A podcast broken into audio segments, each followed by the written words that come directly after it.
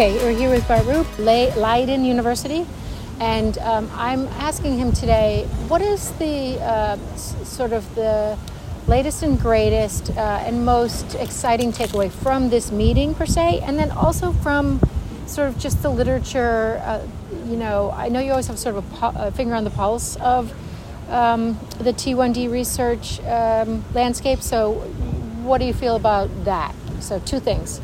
You know, what's the latest and greatest you're most liked from the NPOD meeting, and then Well, what, the what about the pulse, finger on the pulse? Absolutely. Well, thanks for asking. Uh, I think the most important thing, aspect of this meeting, first of all, it is about humans. So when we first uh, started NPOD, which is a network for pancreatic organ donors, it was the first time we could actually look in the lesion, eh, the, the place where the disease is happening, what's really happening. And that was Pandora's box opened. And everything we thought we knew turned out to be wrong. And almost all of it was based on animal models that we believed were representative of what we saw in humans and turns out to be completely different. Different there's- physiology, different never anatomy. Never been in the last 10 years we have learned more than in the 100 years before. And that is extremely exciting. And the focus on humans is a blessing because it, it's the, the thing that really matters, right? We want to cure human beings. So that is an enormously important thing. So, uh, in particular, this this meeting here, um, I, I, uh, we talk a lot about how we can stage the disease and how we can find different ways. What I find most important is that we no longer talk about can we cure the disease, but it's more how can we cure whom and and when. Do you want, is it really fair to say cure, or is it really is it better to think about remission? Well, uh, I, you can talk about both, to be quite honest. So I, I, I trying to find additional measures, metrics to determine success, right? And one measure for success, to me, is also to never have a hypo anymore. Improve quality of life, prevent complications, stop progression, right? Um, all these things matter, and we need to have, to have tangible goals that we can accomplish, so that people that we that we you know we pay back on the hope that we've created with all the new insight that we have in, in the disease. And I want a cure. Don't get me wrong. I want remission, but I also want to stop progression, and I also want to prevent complications and improve quality of life. And that's low-hanging fruit Yes. and that's more tangible and i think we are already moving in that direction not just by new technologies but also by just better understanding the disease so one of the things that nPOD taught us is that every patient is different and patients know that right they read you know Yeah. The, and they, they don't recognize what this is about and we should have listened more carefully because the patients and certainly their mothers they know Yeah. that it's diverse And they compare notes with other people, Yeah. and they realize, you know, oh, someone can, you know, Yeah. eat X and Yeah. and be fine, whereas this other person goes into excursions. Absolutely. But all the disappointments that we had from the, the clinical trials that, that didn't deliver, when you go back to those and you look carefully, you see that there's always a group of patients responding. Right? So it's not, it's for them, it's, Teplizumab. uh, teplizumab is maybe the smallest group, no pun intended. But, uh, but no, but, but any, every patient matters. And in cancer, and I just spent uh, a couple of years in, in a, a cancer institute in, in Southern California, as you know, um, the city of hope. Uh, I did that to learn from cancer. In cancer, when I read papers where they say 13% of the melanoma patients is in remission, it's eureka. In diabetes, we say 87% failed. Yeah. Right? You have to embrace the diversity, and so that's what I mean to say with we need to understand whom to treat, when and how. Because I believe that for every patient there should be something in store, and, and there probably is, but we haven't figured it out yet. So we need to understand better what makes, you know, what makes a person the person uh, with. And with I've said this many times. You know, at one even 20 years ago, you know, can, uh, cancer was uh, breast cancer was sort of one and done. Yeah, Here's your pill. exactly. No, now that- it's breast cancer is very nuanced, Yeah. and the treatments are nuanced, and they're and they're personalized. Yeah. And why, you know, if we want to like address type one like that, why? Why not just not reinvent the wheel? Just kind of like build on what has already I the agree. template. I agree. But let's let's take cancer to guide us in this, right? Because in when I was trained as a, a medical doctor, um, a cure of cancer meant the cancer was gone. Now they say it stopped growing, right? Now we can have therapies, expensive therapies, that extend your life for only a couple of months. And I think we should find better goals, but but but uh, achievable goals also in diabetes, where we can already start to uh, offer benefits to patients that have the disease right now, and not just the newly diagnosed or before. There's a much larger group with unmet needs, and I'm certain NPOD taught us this meeting that I'm joining, we are joining today, taught us that virtually all patients have lots of beta cells at diagnosis, so it's not the end game, not at all. Uh, there is a sense of urgency. We should try to protect those beta cells, and get them back in action. We see a group of patients. And perhaps the that have- exocrine pancreas should be protected as well. Exocrine pancreas, but yes, but the biggest learning curve. Eh, there was there's a lot of thinking that it is actually also a disease of the exocrine pancreas. What we learn here, that's probably not the case. What we learn here is that size matters. So if you start off with a smaller pancreas as an organ, you have fewer islets. So th- that is a kind of genetically Working determined. harder. Yes, but Stress. but uh, but but it's not, but the, the, the, the, the, the decline in the pancreas that happens because there is no insulin anymore, insulin deficiency or less insulin. So I actually think it is a, a cause, uh, uh, not a cause, it's a consequence. It's a chicken egg story. So I'm actually doubting that it is a disease of the exocrine pancreas. But it It's is a feature that comes beta. with the disease. Yes. Yeah, yeah. So don't worry about the exocrine pancreas audience. I won't worry about it too much. No. no, no, we have more important things to worry about Yes. right now. Maybe as a biomarker. That's yeah. it. Yeah, you, you know, it's, it's good to keep in mind, but we have to realize that if you get diagnosed with diabetes, it's a life changer. So people Oh, yes. uh, become more careful what they eat, and that alone can make the pancreas smaller, right? Because a pancreas can double in size dur- in within a day and and decline. So it is a, a. What's happening in the? I mean, there was this study that just came out recently in pediatric um, increase in BMI uh, in type one diabetics uh, because what it's Yeah. like here's your pump, you eat whatever you want. Yeah. Now, um, have those have those pancreases?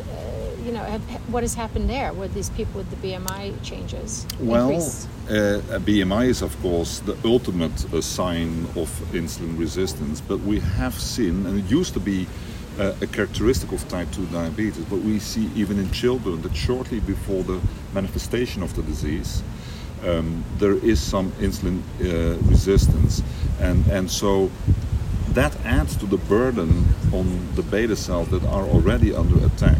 So I think it's it's part of the perfect storm that that Yeah. that you need, eh, quote unquote, to, then to you get get. Coxsackie Yeah. virus that you pick Well. up in the in the kindergarten. I'm not a believer in, in virus, so you should ask somebody else. I know that's why I had to say it. No, but but I'm but, but I have a reason why I say it, and I, I want I want uh, your audience to know I I you're innocent until proven guilty, and I'm extremely careful to call a contagious virus as a cause of diabetes because I do not want to have children with diabetes get an uh, an unfair uh, treatment from the community. I mean, it's it's it's if it is a factor, it is for a very small proportion of the people with type 1 diabetes, and it could be the drop that makes the bucket overflow, right? It may, it, it it's maybe part, but there are many other things that can, contribute, inclu- including gluten, you know, your microbiome and so forth. It's a complicated and complex interaction between many elements. But I don't want to walk, have people walk away with the idea that this could be a contagious virus because that, the evidence is extremely slim that that is the case. Yeah, some say anecdotal, but I'm not No. me. I don't know. I, I'm not totally. It is anecdotal, but the point is, uh, some people in this community, uh, diabetes research community, don't take no for an answer. So if you have an idea, it's something, they they will continue and find different ways to prove they're right, as eh, self-fulfilling prophecies. That's always a risk in, in, in research. I, I, I want people to be open-minded, and I also want them to embrace serendipitous surprise findings because it got to be true. If it's not something you were after, it has more credibility than if you think it got to be this virus, and then you do well, everything even to like make today it on. Michael's data with the IA2 antibody, that was kind of sweet. That was I know, very yeah. interesting. But the word virus was not in there. No. um, what about this. I want you know. Let's talk about the size of the pancreas. You know, it's very difficult to see these pancreata in humans. Obviously, there's a lot of problems of you know for visibility, for Yeah. keeping patients safe while you get a visibility study going, whatever. And so, is it that's a real need to get more more optical, Yeah. you know, assessments? I, I would How take it a little wider happen? than that be- because the imaging is a key feature and it should be, as, as you were pointing to, be non-invasive. Right. Right. We don't want to hurt people more than the disease already hurting them.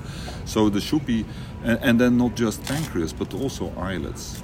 And w- because we've realized that even though many diabetes patients don't make insulin, doesn't mean they don't have beta cells. Right. And I want to know who they are so I can treat them with different measures to make those beta cells active again. So Yeah. there is an unmet need to visual. Are only the pacemakers knocked out or not? Well, no, there is something magic about islets. When they come under attack, there is a kind of um, a default reaction that they shut down.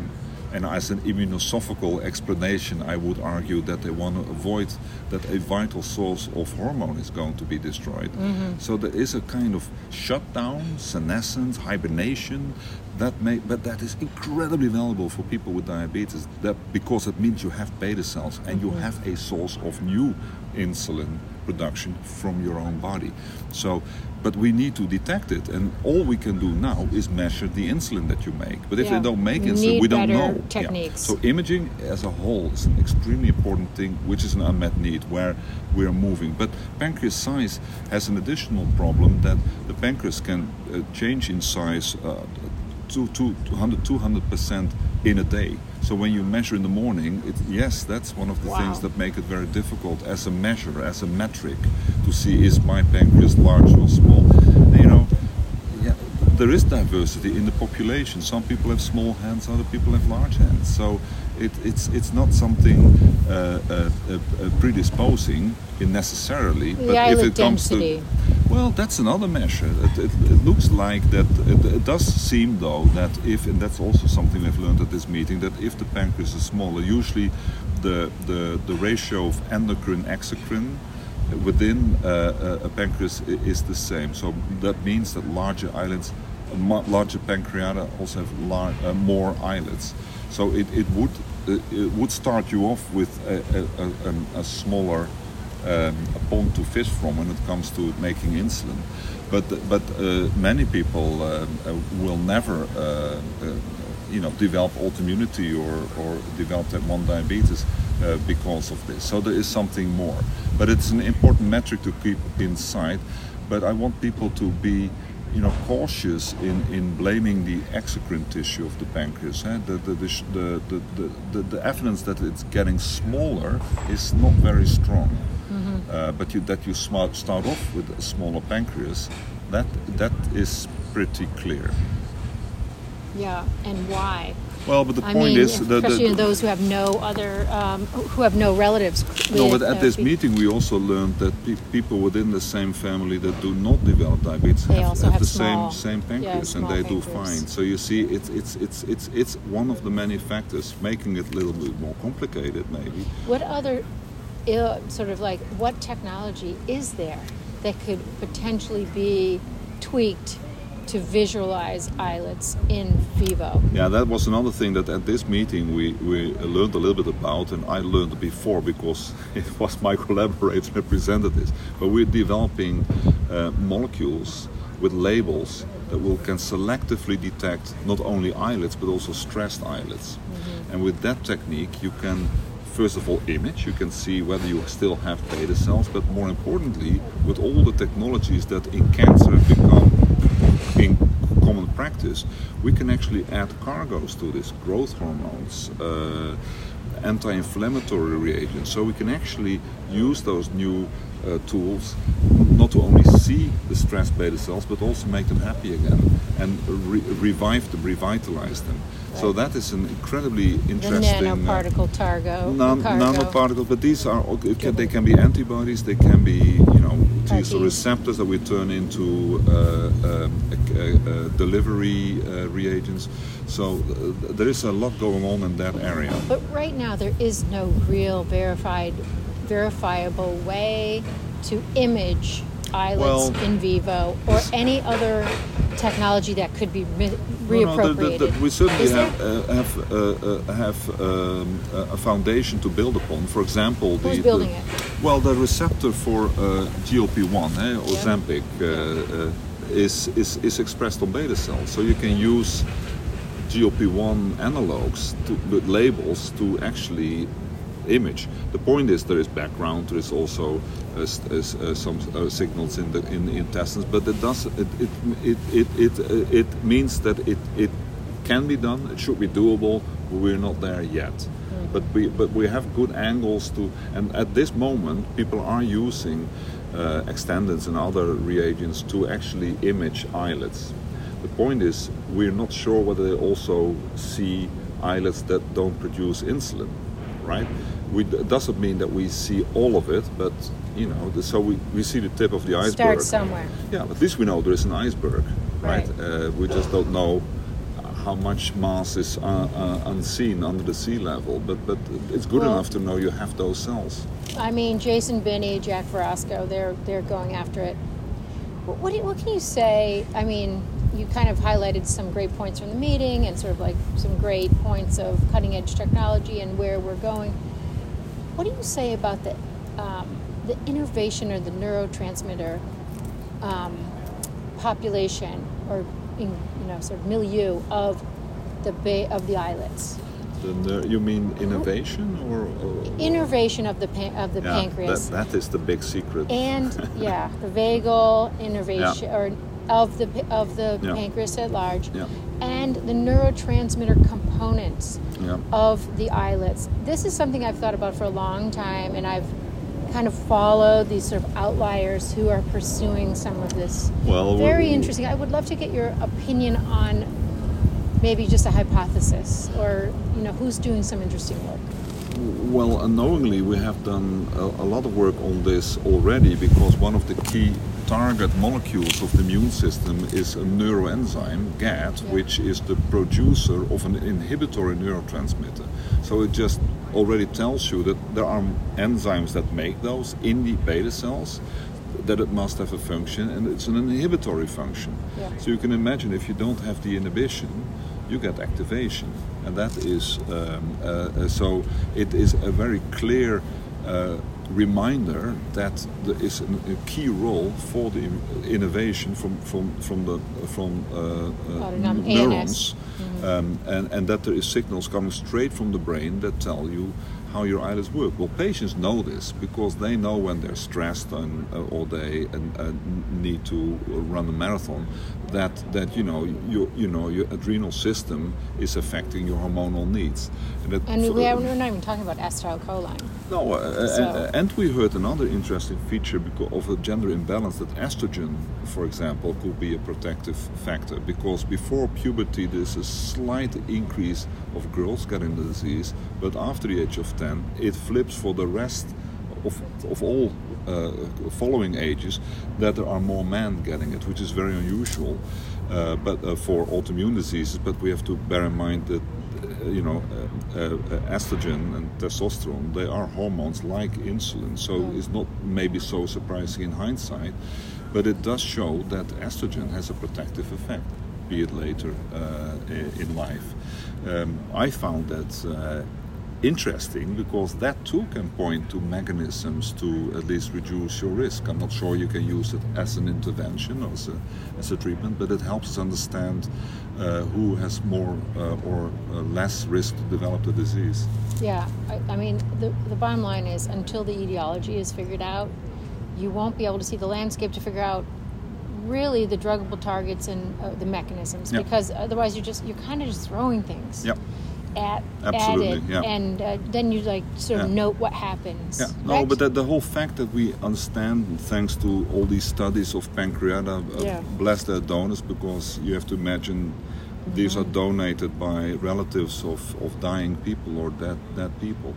Uh, but th- their gift uh, of life is incredibly important for what we know now. And the diversity that we see, no organ is alike, no patient is alike, means that we have to prepare for different uh, uh, strategies, therapies for different people. Just the- like in breast cancer. Like in breast cancer, where in the old days there was resection, and, and now it. we know we can maybe do immunotherapy or uh, or uh, just irradiation or just chemotherapy. So it it, it, it, it, it has you know it has shown the value of being more accurate. Uh, so that that is where the unmet needs and the challenges are. But at least we know them now, so we can uh, seek after them. What's going on in your lab? Last question. My lab is. Uh, I actually am slightly moving into regenerative medicine because I appreciate that uh, many patients may not have enough beta cells left, even if they're hibernating. Um, and are unseen to restore insulin production. In regenerative medicine, I'm working on making um, new sources of beta cells along the, the, the lines of, of Vertex, but I try to make them invisible to the immune system in a different way. Because I believe the immune system of a diabetes patient is the best immune system in the world, and it's responding with good intentions to distressed tissue. Well, you know what Decio said? His paper Yeah. of the year was the uh, paper Yeah. about the Black Death. Yeah. Who survived? Yeah. And those people have the best immune Yeah, and, system. and w- when I uh, reinvented that wheel, it turned out to be my best cited paper too from, from 2021. So it's recent insight, but the fact that it is, I always used to say diabetes is a mistake of the immune system. Now we know it's a mistake of beta cells. So my strategy to is to give people a novel source of beta cells that are unstressed. And that I, I believe on that's my working model. No, we no. Actually, I made a discovery that will actually uh, uh, rock the, the world. But the thing is that uh, it can be done. The, those uh, those um, uh, elements can already be uh, um, uh, identified, and I tell you now as a, a heads up to this discovery that it is one single nucleotide that can make the difference. Uh, so it's that is certainly not impossible. So that is the way I want to do it. I honestly believe the immune system is too smart to destroy healthy tissue. It's not interested. So if you provoke, if you prevent provocations of the islets for the immune system to respond, that's the other half of the equation you need to treat. You certainly you need to get the immune system in check again. But you need to combine it with beta cell therapy to make beta cells happy. Another way of making them happy is the microbiome, and we discovered uh, that's also unpublished work, a metabolite from the microbiome that, that the bacteria in in your uh, intestines are, are, are producing. Uh, that has both an anti-inflammatory, not really suppressive, but modulatory effect on the immune system, just like vitamin D, for example. But it also has a very beneficial effect on, on stimulating the beta cells and revitalize them. Does that have anything to do with the mate cells?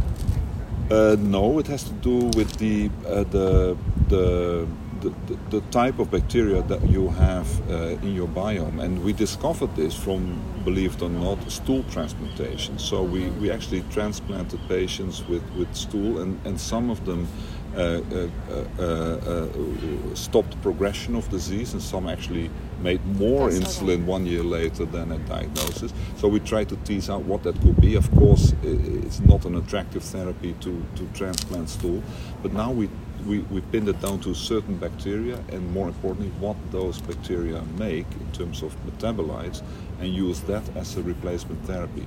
You're It- talking to Emrah Altindis. uh, w- He's at Boston College. He's very involved in this. we, we, we, we talk with the community. This is a completely different uh, bubble, huh, the, I the know. microbiome. You should So- invite him in. He's very No, good. but we have uh, we have some local rock stars. Max Nieuwdorp is uh, Yeah. he, he- science has a, a- a piece on him rather than his discoveries. I mean, he's the real, and he's a young, talented, motivated guy. And he stumbled upon this when he was treating type two diabetic patients with stool transplantation because of uh, very resistant uh, Clostridium infections. This was their last resort, and and their metabolic syndrome got into remission. So then he came up to me and said, "You work on type one. Let's try it." And I thought this is the only way to find out whether or not I should get into this world, but I'm deeply involved in this. We started a, a, a, small company to develop this because we need to raise the you know the, the investments uh, uh, for this to reach uh, the, the, the, the, patient community. But th- this is a fast track, right? I mean, yeah. it's, it's gentle. You can give it to everybody, children, adults. So I'm very very excited, and we'll soon have the data on uh, the first clinical trial that we did in type 2 diabetes just to show it's safe and feasible and then we also know what, what metabolic effects it has and that will be the stepping stone to start a trial in type 1 that sounds fantastic. Well, we look forward to seeing what's next, what comes next out of the Stay lab tuned. Leiden. Stay tuned. As you do. As we do. Thank you for so much for talking. I appreciate it. It's always good to catch up.